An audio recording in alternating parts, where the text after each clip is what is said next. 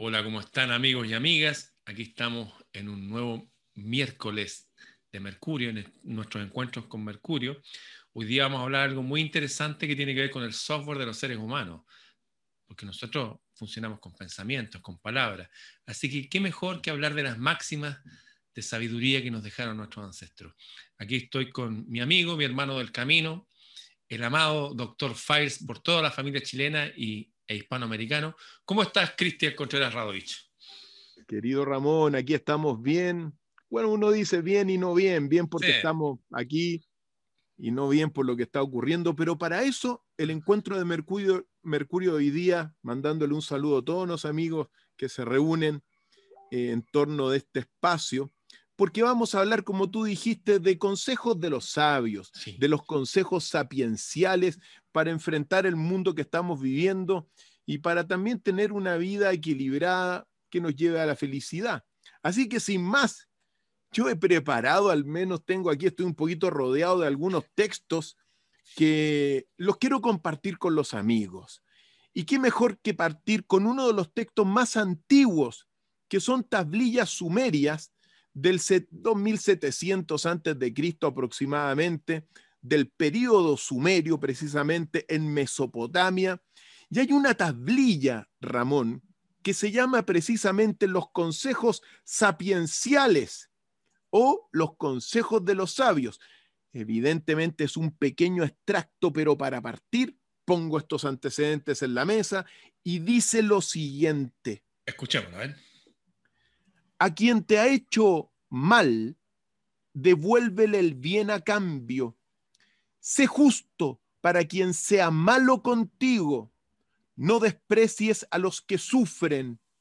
Haz gestos amables y rinde todos los días servicio.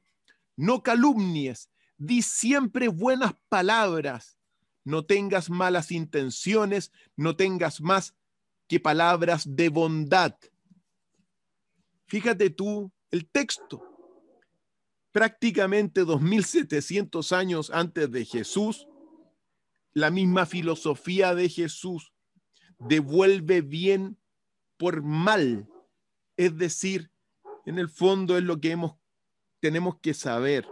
A la oscuridad se le gana con luz, al mal se le gana con el bien, a la justicia, evidente, la justicia es la respuesta a quien es malo, digamos, es la respuesta de uno para quien es malo con uno.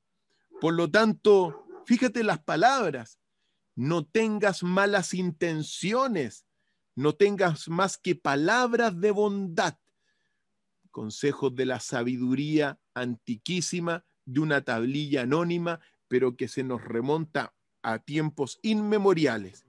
Y otro consejo también dentro de, este, de estas tablillas sapienciales que se encontraron allá en Uruk hace muchísimo tiempo, porque de ahí vienen, dice lo siguiente, Ramón, solo los dioses viven para siempre bajo el sol. En cuanto al hombre, sus días están contados. Haga lo que haga, no es más que viento.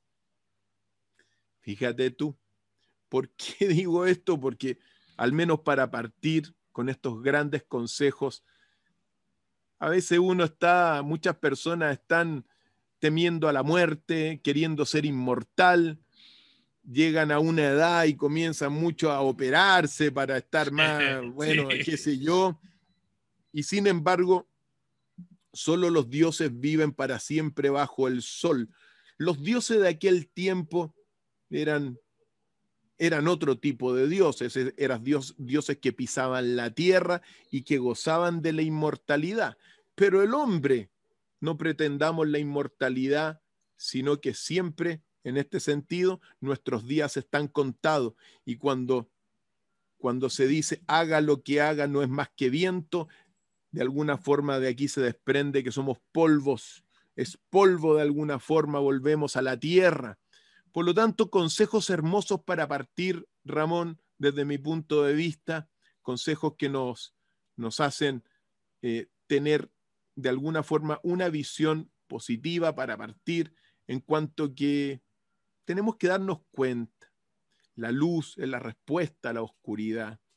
Haz gestos amables, di buenas palabras, porque las palabras van a construir tu realidad.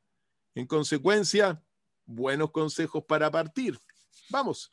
Mira, yo recuerdo que una de las cosas más importantes que, que me pasaron fue tener conciencia de del poder de las palabras. Recuerdo en mi escuela de infancia que había pegado bien alto, una profesora había escrito una frase que decía, persevera y triunfarás, persevera y triunfarás. Y creo que en los momentos más difíciles de la vida de cualquiera, la perseverancia es la clave. Recordemos que cuando empezamos a caminar, uno se cae, o cuando uno aprende a andar en bicicleta, o con cuando uno empieza a relacionarse con otro. Siempre uno se enfrenta a esas torpes primeras etapas de todo aprendizaje. Y hubieron frases que fueron mágicas y prácticamente sagradas para mí. A propósito, esto lo voy a recordar después, pero les vamos a regalar a todos nuestros amigos que nos escuchan el libro de Hora de la Vida. Este libro es del siglo XIX, eh, no existía la fotografía, y lo tengo en PDF y se los vamos a regalar a todos, donde hay una colección de máximas desde la época de Zoroastro, literalmente. Están eh, ordenados por temas y todo. Seleccioné algunas frases.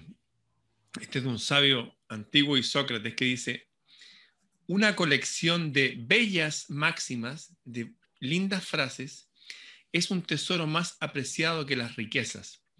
Recuerdo cuando me encontré con el libro de los proverbios de la Biblia y que empieza diciendo, para, para que el necio se vuelva sabio, o sea, una persona que no tiene idea de nada, llenándose su software con estas palabras, se va a volver sabio.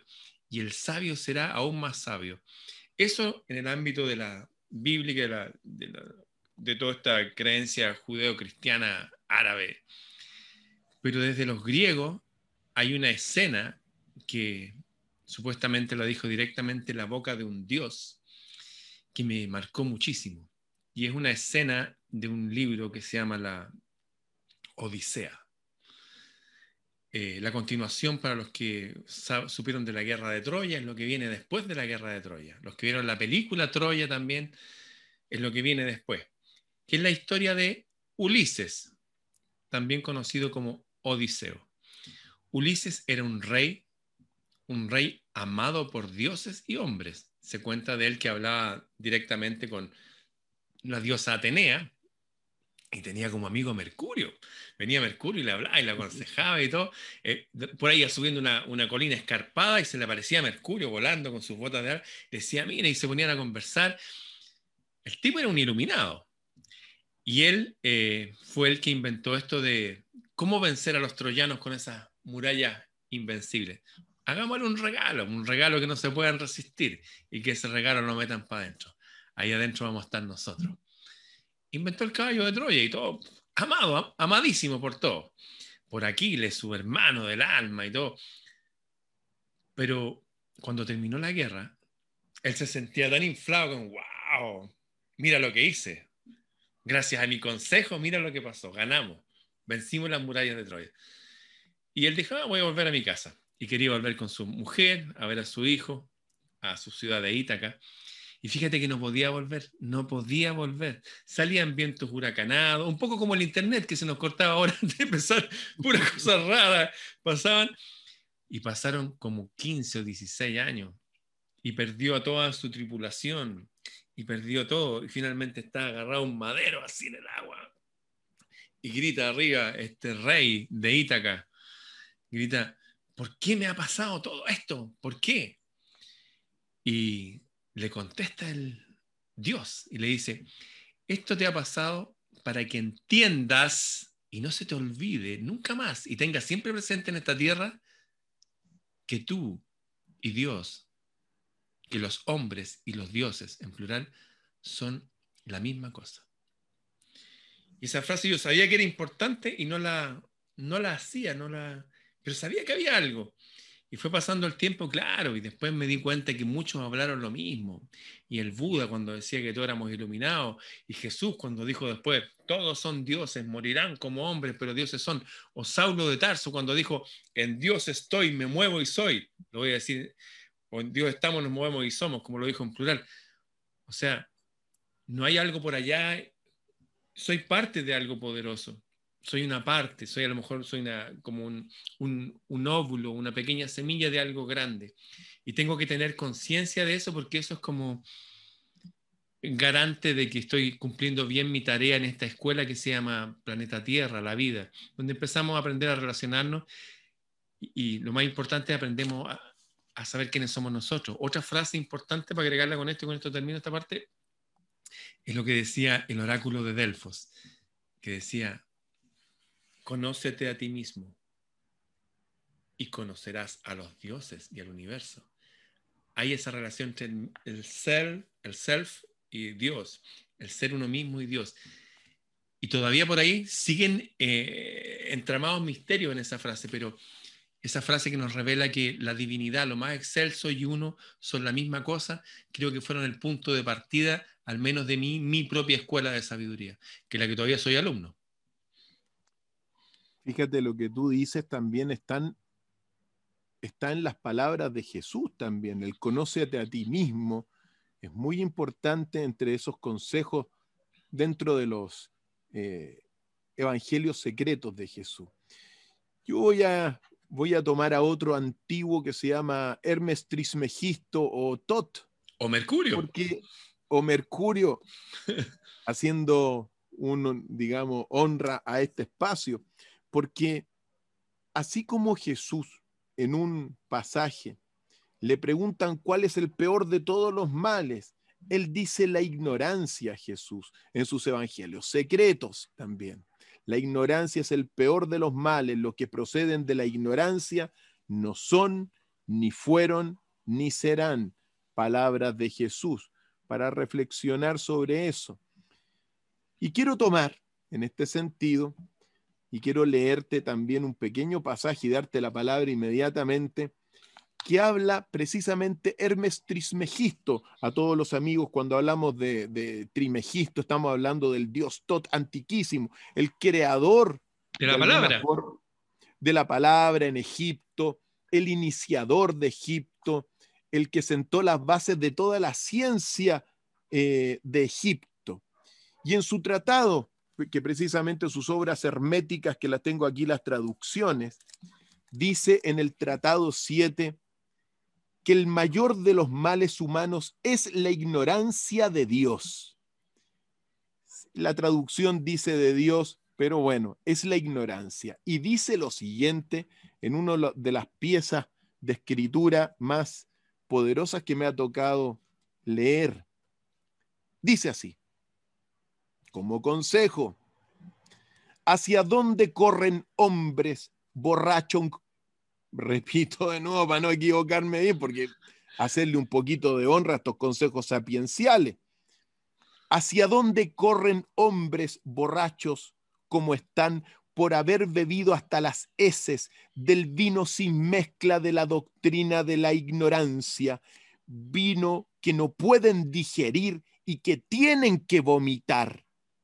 Abandonen la embriaguez, deténganse, miren hacia lo alto con los ojos del corazón, y si todos no pueden, que lo hagan quienes pueden, pues el mal de la ignorancia inunda toda la tierra, corrompe el alma prisionera, prisionera del cuerpo sin permitirle anclar en los puertos de la salud. No dejen arrastrarse por la violencia de su oleaje. Antes bien, aprovechen el reflujo ustedes que pueden desembarcar en el puerto de la salud. Arrojen el ancla y busquen un guía que muestre la ruta hacia las puertas del conocimiento, allí donde refulge la luz brillante, pura de toda oscuridad, allí donde nadie está borracho, sino que todos están sobrios, alzando la mirada del corazón hacia aquel que quiere ser visto, pues no se deja ni entender ni describir y no es visible a los ojos del cuerpo, sino solamente al intelecto y al corazón. Pero antes han de desgarrar de punta a punta la túnica que te reviste, tejido de la ignorancia, soporte de la maldad, cadena de corrupción, celda tenebrosa, muerte viviente, cadáver sensible, sepulcro que contigo llevas a todas partes, ladrón que habita en tu casa, compañero que te odia por las cosas que él ama y que por las cosas que te odia te envidia. La ignorancia. De un enemigo tal te has revestido como de una túnica que te estrangula y te trae con ella hacia lo bajo, por medio de que alzando los ojos hacia lo alto y contemplando la belleza de la verdad y el bien que reside en ella, acabes por aborrecer la maldad del enemigo después de comprender todos los embustes que ha dirigido contra ti la ignorancia.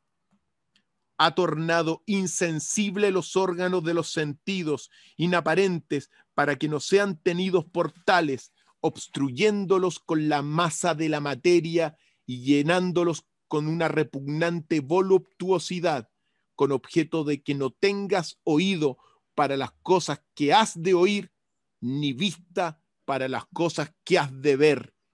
Así hablaba Hermes Trimegisto hace cinco mil años, querido Ramón, poniendo a las bases del todo lo que es la ignorancia, soporte de la maldad, celda tenebrosa, enemigo que llevas a todas partes. Por lo tanto, consejo, hagamos lo posible por no ser ignorantes y por alejarnos de la inconsciencia y de la maldad y de la esclavitud a la cual somete tu alma, la ignorancia llenándola de materia y petrificando el corazón. Fíjate que me acordé de, me tocó estar en el año 89 o 90, ya no lo recuerdo, con el Dalai Lama, creo que era la primera vez que vino a Chile, Tenzin Yatso. Y el resumen de las conferencias que dio en la estación Mapocho y todo eso, es que la raíz de todo el mal es exactamente lo que dice Hermes Trimegisto, la raíz de todo el mal es exactamente lo que dice Jesús en los evangelios gnósticos. La raíz de todo mal es la ignorancia. Por eso gente como Jesús, el Jesús estaba ahí eh, pastoreando, cortando tal, no, él fue a estudiar Egipto, siendo un bebé, los primeros años que son los más importantes, los más relevantes, los más trascendentes, son los primeros años de educación, en Egipto. Y, y Buda y Siddhartha Gautama, él estaba meditando. No, el tipo hijo de un brahman, tenía una ciudad para él solo, la tenían aislado, incluso de ver de gente vieja o enferma para que se criara como un dios lleno de sabiduría. O sea, todas las personas, guías, siempre se han instruido, todos los reyes, todo. Mira, hay algunas frases que, que traje acá. Bueno, la sabiduría de los siglos, o sea, la sabiduría de todos los humanos para atrás y su experiencia, o sea, incluso y su aplicación, pueden ser conservadas en citas. Mira esta otra. Esta es de Bailey. La luciérnaga brilla cuando vuela. La mente también. Hay que usar la mente. Y mira este, qué importante para estos días que vivimos. Quien no quiere razonar es un fanático. Quien no sabe razonar es un tonto. Y quien no se atreve a razonar es un esclavo. Son frases potentes. Ahora, quisiera detenerme aquí. Es muy importante lo que voy a decir. Para la gente antigua, que la mayoría eran alfabeta, la gente no sabía leer ni escribir, habían algunos que sí sabían leer y escribir y se juntaban y leían cosas, pero no leían de corrido, así, no. Incluso hay algo que me llamó mucho la atención cuando estudié la, la Biblia, la estudié creo que en todas las versiones que existen, por lo menos en español, que cuando uno estudiaba las frases de sabiduría, específicamente el tema que estamos hablando hoy día, las frases de los sabios, cuando uno estudiaba las frases de los sabios, había una sentencia, una máxima, una frase, y después una letra muy pequeñita, pero mayúscula, decía la palabra con S, Selah, terminada con H, Selah. Yo estaba leyendo y salí a hacerla. ¿eh? Y un día dije, esta palabra tiene que significar algo. Claro, y una palabra que no tradujeron esta gente. Y era muy importante traducirla. Pero la palabra Selah no tiene traducción. ¿Qué significa Selah? Para la gente que estudió esta sabiduría antigua de los judíos, de los cristianos, de los árabes, la palabra Selah significa detente. Vuelve a leer la frase y medita en ella. Detente. Es como, mismo voy a hacer este, este ejercicio. La luciérnaga brilla cuando vuela. La mente también. Eso lo acabo de leer, pero es necesario volverlos a leer. Son como los cuentos de los niños. ¿Cuántas veces nos escuchamos la caperucita roja o los tres chanchitos o lo que sea? Es necesario volver a las mismas historias porque así esos van creando canales en nosotros y van permeando las zonas oscuras del ser y van y luz que viene viajando desde la sabiduría de los siglos, porque esa sabiduría y la experiencia en ella pueden han sido y serán consideradas, conservadas y transmitidas a través de citas. Fíjate que libros como el Mahabharata, la Biblia es como esto, así, grande. El Mahabharata es como 13 Biblias, es como todo esto. Fíjate que el Mahabharata, ¿cómo se transmitió? A través de frases, y esto es importante también, tal como está la palabra Selah, que significa, oye, lee de nuevo, frases que eran rimas. El poder de la poesía radica en que se arraiga en la mente humana. Todo eso es un poema. Fíjate que ya más, más cercano a nosotros, el Génesis, que fue, necesitaba las tinieblas y separaban las aguas de arriba y las de abajo y qué sé yo, la creación de la humanidad, también es un poema. De ahí la importancia de retomar las letras. Y de hecho, en, para la cultura griega, el ser diestro en el uso de la palabra era la clave para liberarse de las cadenas del mundo de Maya, como dicen los hindúes, de la ilusión, de la ignorancia.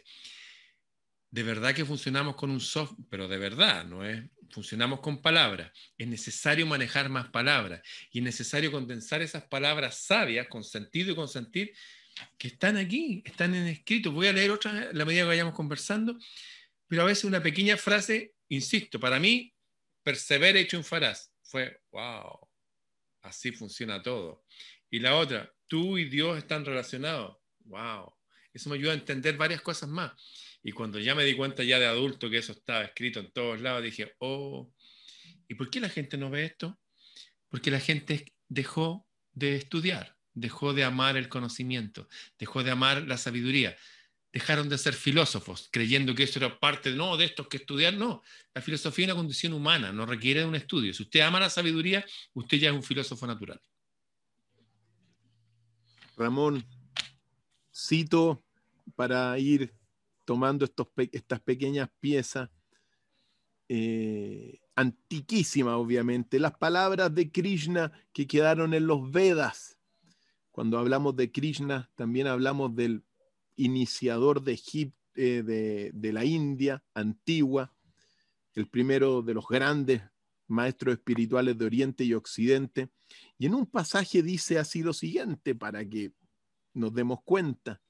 El cuerpo material es destructible y como tal es cambiante y temporal. Asimismo, el mundo material lo es. Es decir, todo cambia, pero todo es destructible el mundo material. Pero la fuerza viviente antimaterial es indestructible y por lo tanto es permanente. De este modo, los científicos expertos han distinguido como temporales y permanentes las diferentes cualidades de las partículas materiales y antimateriales respectivamente. Es decir, lo material es lo transitorio y lo permanente es precisamente lo antimaterial. ¿Y qué es lo antimaterial? El ingrediente espiritual, la divinidad que hay adentro de uno. Por eso muchas veces yo converso con amigos y algunos me dicen, no, si pasan los años, va envejeciendo el cuerpo, pero uno sigue igual por dentro porque esa partícula antimaterial reconocida hace cinco mil años, es, según estas palabras, lo permanente. ¿Y por qué es un buen consejo esto? Porque el mundo del siglo XX señaló que solamente existen las partículas materiales prácticamente. Entonces, oye, ¿e-, ¿en qué mundo estamos? Dice también Krishna, la partícula antimaterial, y esto es muy, antes de seguir, es muy importante porque la física, afortunadamente la física de altas energías, la física cuántica de lo pequeño, descubrió las antipartículas. Y aunque no ellos en la nomenclatura científica digan que las antipartículas son partículas materiales, en realidad las antipartículas descubiertas por la física de partículas te dice que esas antipartículas tienen todas las anticualidades del mundo material y que no se pueden unir porque si no choca y explota todo. Pues bien, eso que descubrió la ciencia más avanzada durante las últimas décadas, lo decía Krishna hace 5.000 años. Como que estamos volviendo a esa sabiduría de alguna forma, como que estamos volviendo a darnos cuenta que el mundo está compuesto de estas partículas materiales y de las partículas antimateriales o divinas que son lo permanente, que son lo eterno. Y dice lo siguiente, la partícula antimaterial es más fina que la más fina de las partículas materiales. Esta fuerza viviente es tan poderosa que difunde su influencia por todas partes del cuerpo material. La partícula antimaterial tiene inmensa potencia en comparación con la partícula material y consecuentemente no puede ser destruida. Palabras de Krishna. Es decir, tenemos una fuente una forma fina que sostiene toda nuestra realidad material. ¿Por qué digo esto? Porque muchos científicos, por ejemplo, y biólogos dicen, no, que el alma humana es la cadena del ADN y no se dan cuenta que esa cadena del ADN está sostenida por un orden antimaterial o por esta partícula antimaterial que es más fina que las partículas más finas reconocidas eh, por la ciencia. Es decir, si la partícula, por ejemplo, un quark, es del orden de 0,000000000 como 50 como 4201 de, de masa, la partícula antimaterial aún es más fina. Digo esto porque el consejo es reconozcamos el mundo material y el mundo espiritual, el mundo transitorio de la materia y el mundo permanente. La materia y el espíritu. Es tan importante este encuentro de mundos para poder caminar de alguna forma de manera más feliz por la vida, porque si solamente reconocemos la materia, vamos a ser profundamente infelices. Ramón. Respecto a lo que tú dices, y la misma idea tiene que ver con la alegría que viene del mundo del espíritu, afecta el mundo de la materia. Dice, el corazón alegre constituye buen remedio, mas el alma triste seca hasta los huesos. Y una frase del libro de los proverbios. O sea, una persona alegre está bien, una persona triste se va para abajo. ¿ah? Cuando uno está alegre, el sistema inmunológico está arriba, cuando uno está triste, el, sistema inmunológico se desbarata y todo se va para abajo. Fíjate que hoy día eh, compartí con mis amigos un pequeño eh, mínimo documento mostrándoles una mujer que se llama Colette Masse, Mace, que es de Francia. Y esta mujer tiene 106 años. 106. Con sus 106 años toca Debussy. Y habla y todo, y ahí está. 102 años tocando piano. Y toca piano y todo eso. Y ella dice que lo único que hace es disfrutar de la vida. Todos los días, cada día de su vida, está cuatro horas en el piano, estudia su escala, estudiando, estudiando, está haciendo, perfeccionando su arte y se dedica a disfrutar. entre las cosas que le gustan es enfocar en la belleza y le gusta también todos los días comer algo de chocolate. Chocolate, el alimento de los dioses, eh, algo de queso, queso francés, no cualquier queso, un poco de vino. Y eso, vivir alegre. Y ese dice que es el secreto de su vida. Bueno, también practica yoga, o sea, cuida su cuerpo. Ahí veo el claro ejemplo de cómo desde este mundo espiritual, anímico, se afecta la materia. Este, uh, no sé, la gente que estudia el cerebro después se dio cuenta que en el estado de alegría el, hipotálamo segregaba ciertas sustancias que hacía que la gente estuviera feliz y todo eso. Y en Japón, por ejemplo, le ponían videos de cine mudo a las personas para que se rieran. Porque la risa, como decían las selecciones del Readers antiguo, decían, la risa constituye buen remedio. La risa, volver a reír. Se hablaba de los budas como los monjes sonrientes. No un tipo que está así, no, todo el día riéndose, alegre. ¿ah? Incluso uno lo ve en los diálogos que hacen hasta el día de hoy los monjes del Tíbet, que se juntan a dialogar, a hacer, hacer como debates de frases de sabiduría. Y uno dice una frase y el otro va y le contesta y le hace así, que quiere decir que ya terminó. Y, pero todo en un formato de alegría, de sonrisa, de...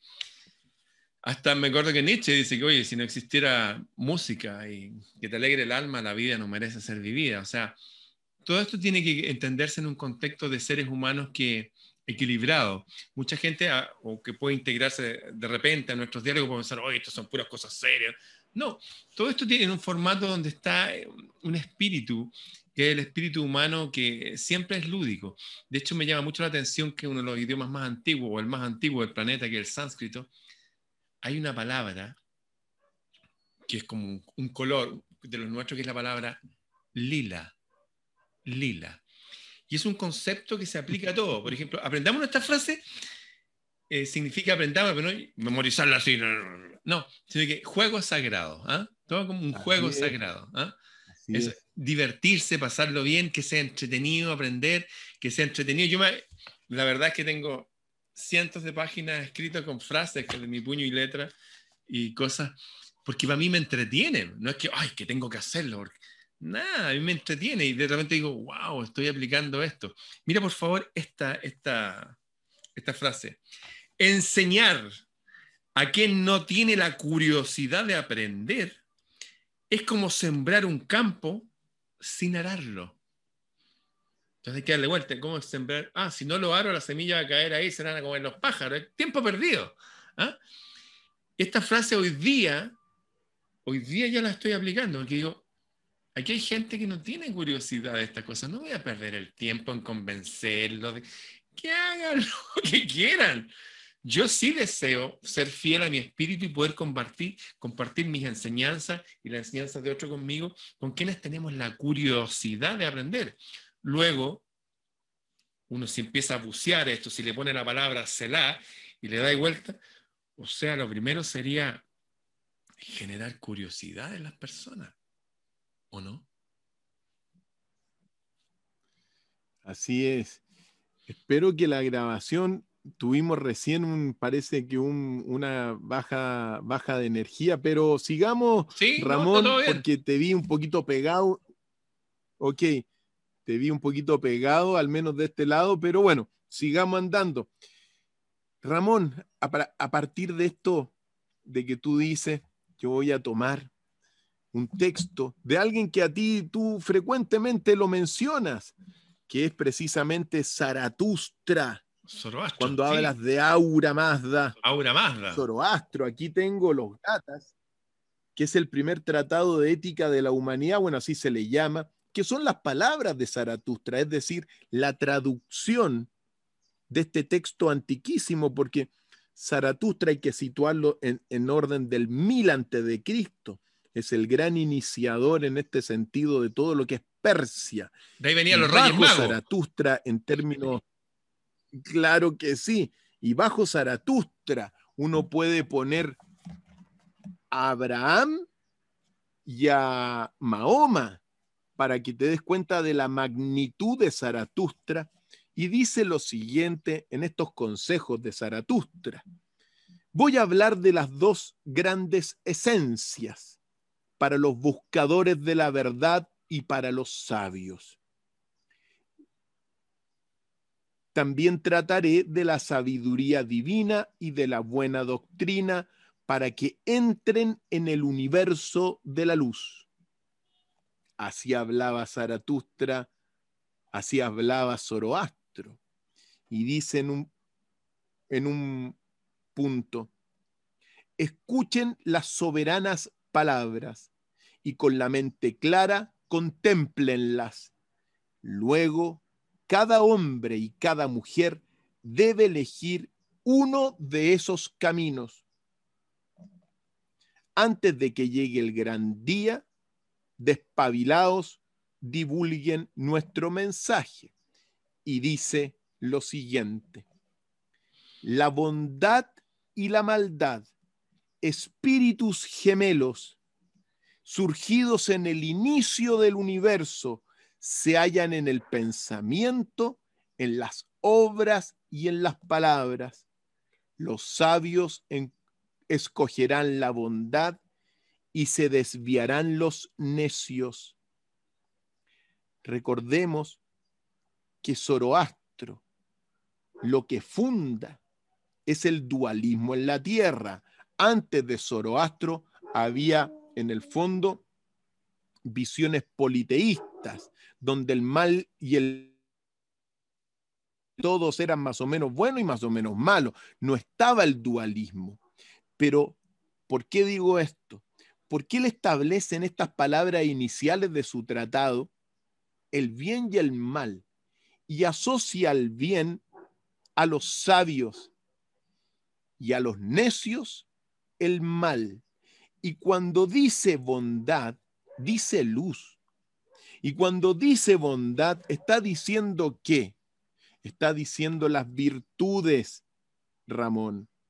Por lo tanto, consejo, si usted quiere ser sabio, según Zaratustra, el amor, la justicia, la unión, la sabiduría, la libertad, la búsqueda de la verdad, la templanza, la fortaleza, el servicio, desinteresado a los demás son rasgos de la luz y en ese sentido de los sabios y de la bondad.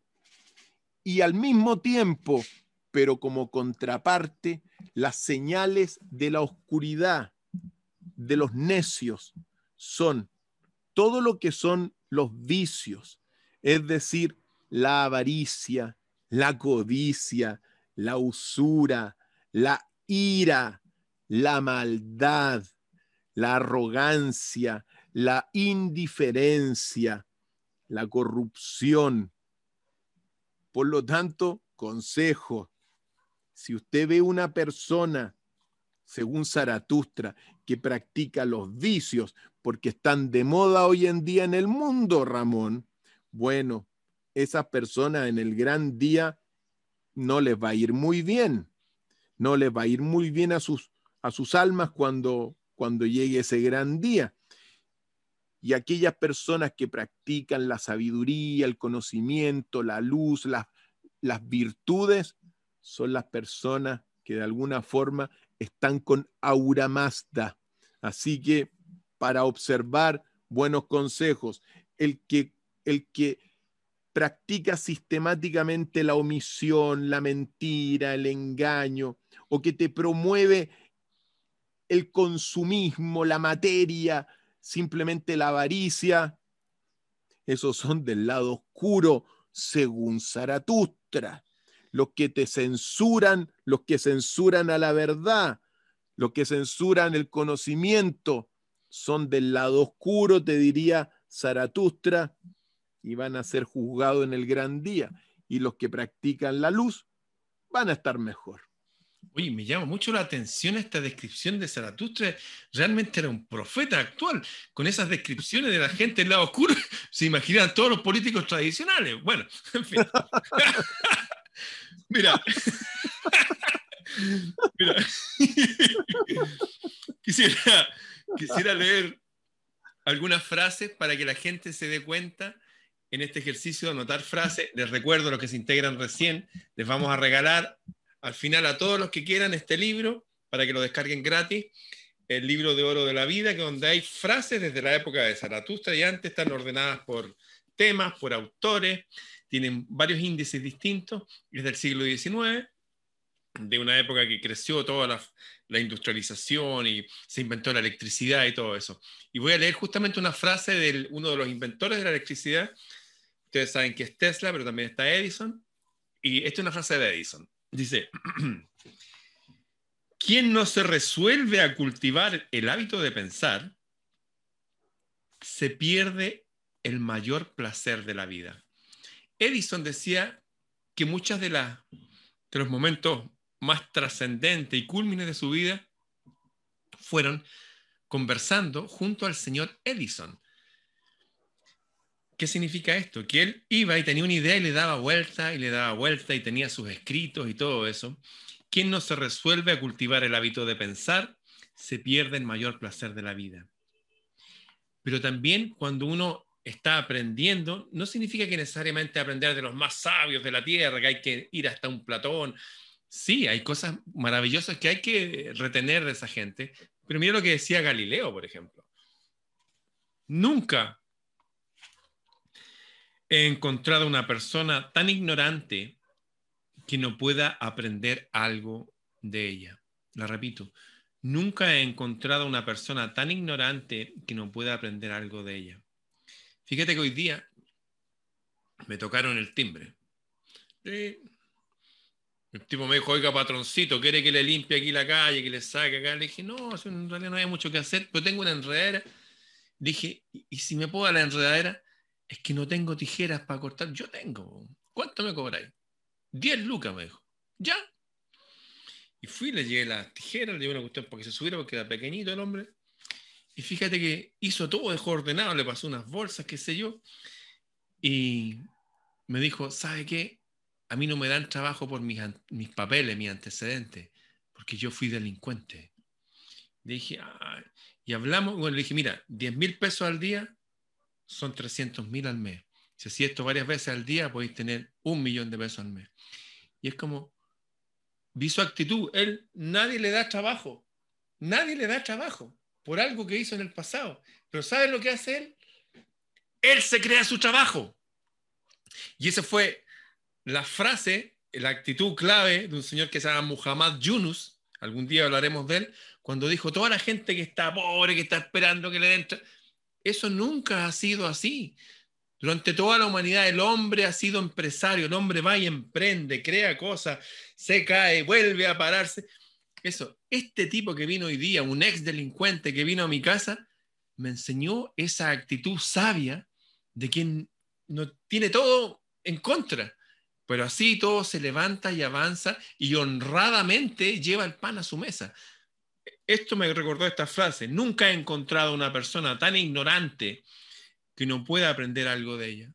Me sorprendió este hombre que vive hoy día.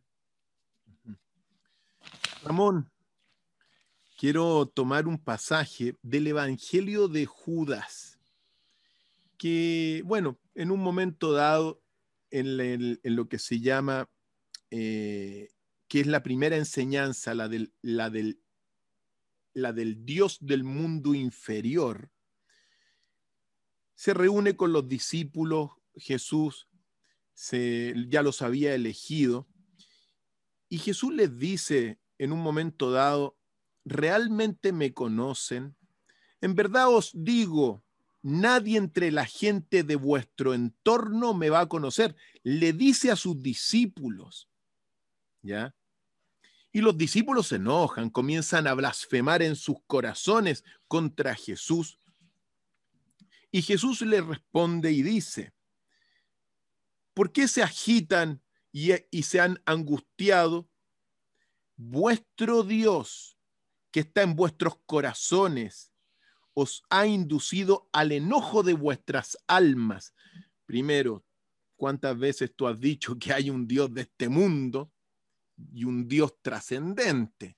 El Dios de este mundo, según este pasaje, es el Dios de los discípulos no el Dios trascendente de Jesús. Y dice Jesús, aquel entre ustedes que se considere fuerte entre los hombres, que haga comparecer al hombre perfecto y que se mantenga erguido ante mi faz. Y ninguno se quiso parar frente a Jesús, con excepción de Judas Iscariote, que se levantó frente a Jesús, pero no se atrevió a mirarlo a los ojos, según este pasaje. Y Judas le dijo, yo sé que ni, quién eres y de qué lugar has venido. Tú has venido del inmortal Eón de Barbeló, que es el segundo principio del universo. Y yo no soy digno de pronunciar el nombre del que te envió. El primer principio del universo lo envió, pero él proviene del segundo principio que en el fondo la biunidad. Y Jesús se percató de que Judas estaba pensando en cosas excelsas y le dijo, apártate de ellos, consejo, apártate de, de los discípulos de Jesús. Yo te, yo te revelaré los misterios del reino. Tú puedes alcanzarlos, pero puedes también sufrir mucho, pues otro ocupará tu lugar a fin de que los doce discípulos se completen ante su Dios. Consejo de Jesús. Primero una diferencia. Los discípulos, según este texto, veneraban a un falso Dios, al Dios de este mundo. Y el consejo de Jesús es apártate de ellos que veneran al Dios de este mundo, al Dios de la materia, al Creador, al demiurgo, como se dice, y ven conmigo porque yo te voy a enseñar cosas excelsas. Es decir, consejo para todos los amigos según este pasaje, no nos quedemos en las cosas superficiales, no nos quedemos en la materialidad, porque hay un Dios trascendente al cual hay que llegar y que según esto es el verdadero Dios, según tú, lo que tú mismo has hablado. Y como estamos un poquito en el contexto de Jesús, hay un pasaje que lo extraigo de, uno, de un premio Nobel de literatura que se llama José Saramago, y que escribió el Evangelio según Jesucristo, ¿ya? Parte este texto describiendo toda la crucifixión. Y tú te acuerdas que hay un personaje que, eh, con una caña, en vez de darle agua a Jesús, le da vinagre. Le da vinagre, agua, agua con vinagre. Y fíjate tú lo que dice al concluir esta referencia a ese hombre que le da agua con, con vinagre. Este lleva en la mano izquierda un cubo, porque está narrando Saramago cuando ya se aparta este hombre de, la escena de la crucifixión después de haberle dado a los tres este vinagre, ¿ya? Este hombre que lleva en su mano izquierda un cubo y una caña en la mano derecha. En el extremo de la caña debe de haber una esponja es difícil verlo desde aquí porque está describiendo una fotografía y el cubo casi apostaríamos contiene agua con vinagre, que está recordando esa escena. Este hombre, un día y después para siempre, será víctima de una calumnia porque todos pensamos, hoy le dio agua con vinagre, este, cuando le debió haber dado agüita pura, le dio agua con vinagre y quedó estigmatizado durante dos mil años como parte, del, parte de todo este martirio contra Jesús. Este hombre un día después y después para siempre será víctima de una calumnia la de por malicia o por escarnio haberle dado vinagre a Jesús cuando él pidió agua. me parece que era para evitarle justamente el dolor. Tenía algo de anestesia ahí. Aunque lo cierto efectivamente es que le dio la mixtura que lleva vinagre y agua, refresco de los más soberanos para matar la sed. como en su tiempo se, se sabía y practicaba. Wow. Se, se va, el hombre se va de la escena, pues no, no se queda hasta el final. Hizo lo que podía para aliviar la sequedad mortal de los tres condenados y no hizo diferencia entre Jesús y los ladrones por la simple razón.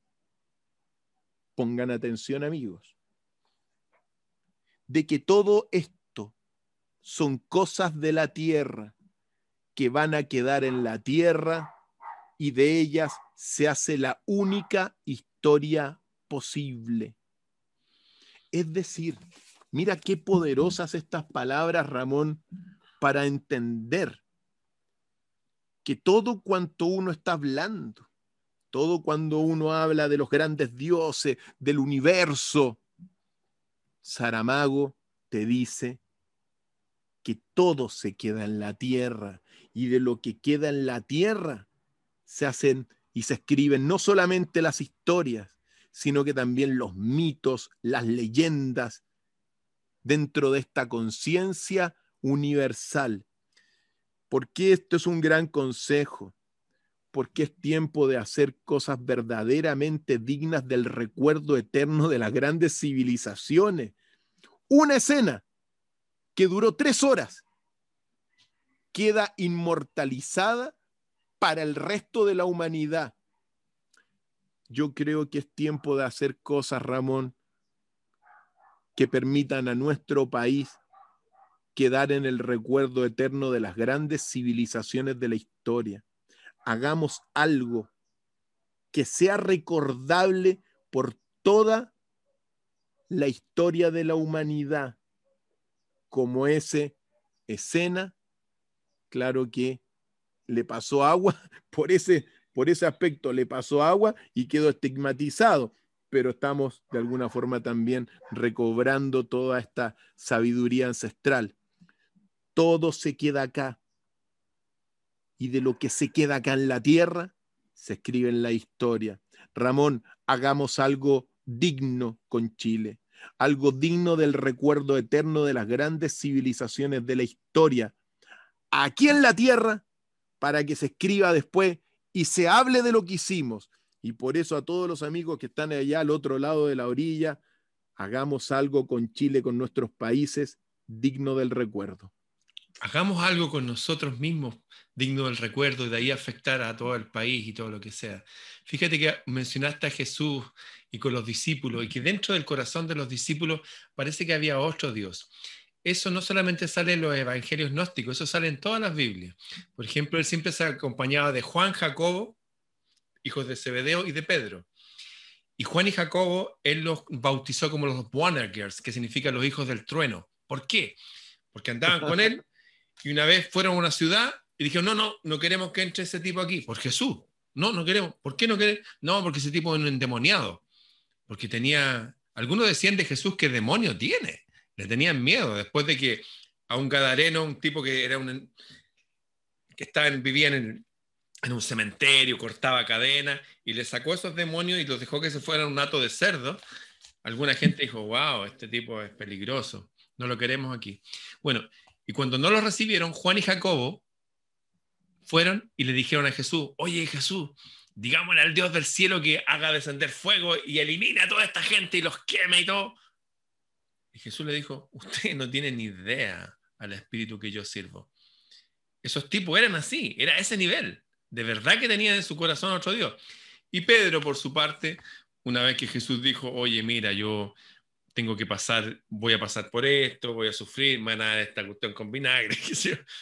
Y Pedro dijo, no, no, no, no, no, no, ¿cómo se te ocurre? No, no, no vamos a permitir tal cosa. ¿Y sabes lo que le dijo Jesús?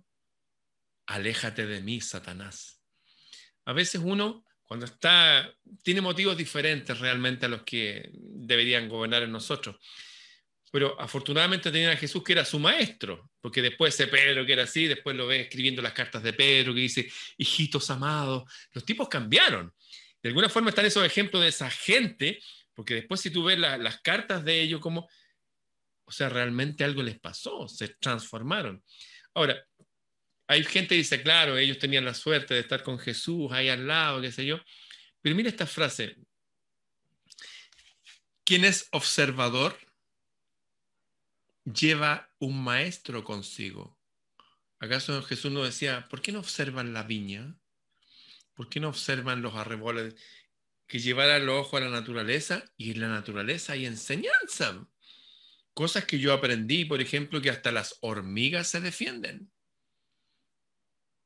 Hay que defenderse. Las abejas se defienden. Y también vemos que las hormigas en el tiempo del, del otoño, el verano, almacenan. Hay que ser dirigentes con uno, hay que...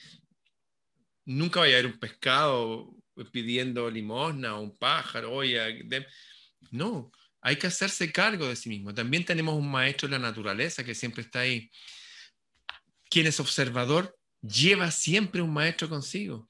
Mira esta frase de, tu maestro Confucio, que tú has estudiado profusamente a él.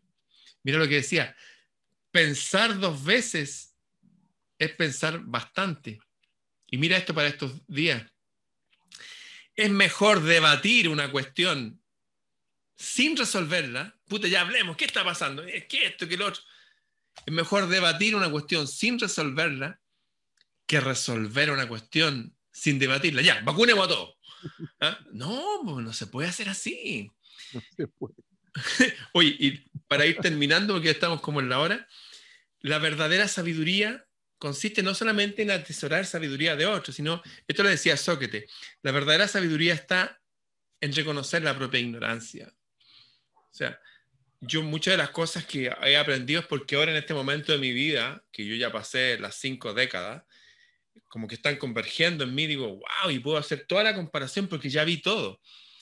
O sea, que las personas que se sientan ignorantes, que no sé nada, maravilloso, genial, es como una página en blanco, solo sé que nada se decían por ahí. Lo importante es empezar a atesorar esta, esta frase antigua, y como digo, una colección de bellas máximas constituye un tesoro. Bien, yo creo que les ha quedado claro a toda la gente de que desde los más antiguos dioses y sabios, hasta la gente común que toca el timbre, oye, me da un pedazo de pan, de todos podemos aprender y que cada uno lleva un maestro consigo y la clave está en darse cuenta, yo no sé, y me entretiene saber. Por ejemplo, no se aprende filosofía, solo se aprende a filosofar, lo que decía Kant. Es meterse en este juego nomás de amar lo que ah, es sabio, lo que es entretenido para la psiquis y para la vida.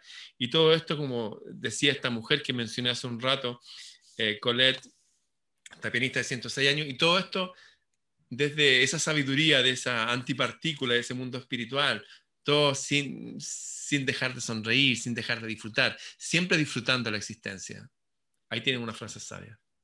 Ramón, para concluir, tengo un, pequeño pasaje de Epícteto, estoico del siglo I antes de Cristo, sobre la riqueza, que tú la nombraste, pero quise seguir esta secuencia un poquito más de, de la antigüedad hasta, bueno, hasta el siglo I, y dice lo siguiente, cada uno tiene en su cuerpo la medida de la riqueza, como tiene en su pie la medida del zapato que le conviene. Es decir, que basta atenerse a esta consideración para no salirse jamás del punto justo, pero desdichado de quien la traspase, pues rodará por una pendiente en que nada será capaz de detenerle, que hasta que, que hasta con el calzado ocurre que aquel que sobrepasa el que le corresponde, pronto de los zapatos dorados pasará a los purpúreos y luego los asiará bordados, que no hay término jamás para aquel que rebasa lo que naturalmente le corresponde. No está en nuestras manos el ser ricos, pero sí el ser felices. Además, la riqueza no siempre es un bien sobre que suelen ser poco duraderas. En cambio, la felicidad que proviene de la sabiduría dura siempre. La vida que entregada a las riquezas transcurre en los brazos de la suntuosidad y de la molicie, es cual torrente de agua siempre turbia, espumeante, peligrosa, enfangada, violenta, tumultuosa y pasajera, mientras que la empleada en la virtud es cual el manantial de agua eternamente pura, cristalina, sana, fresca e inagotable.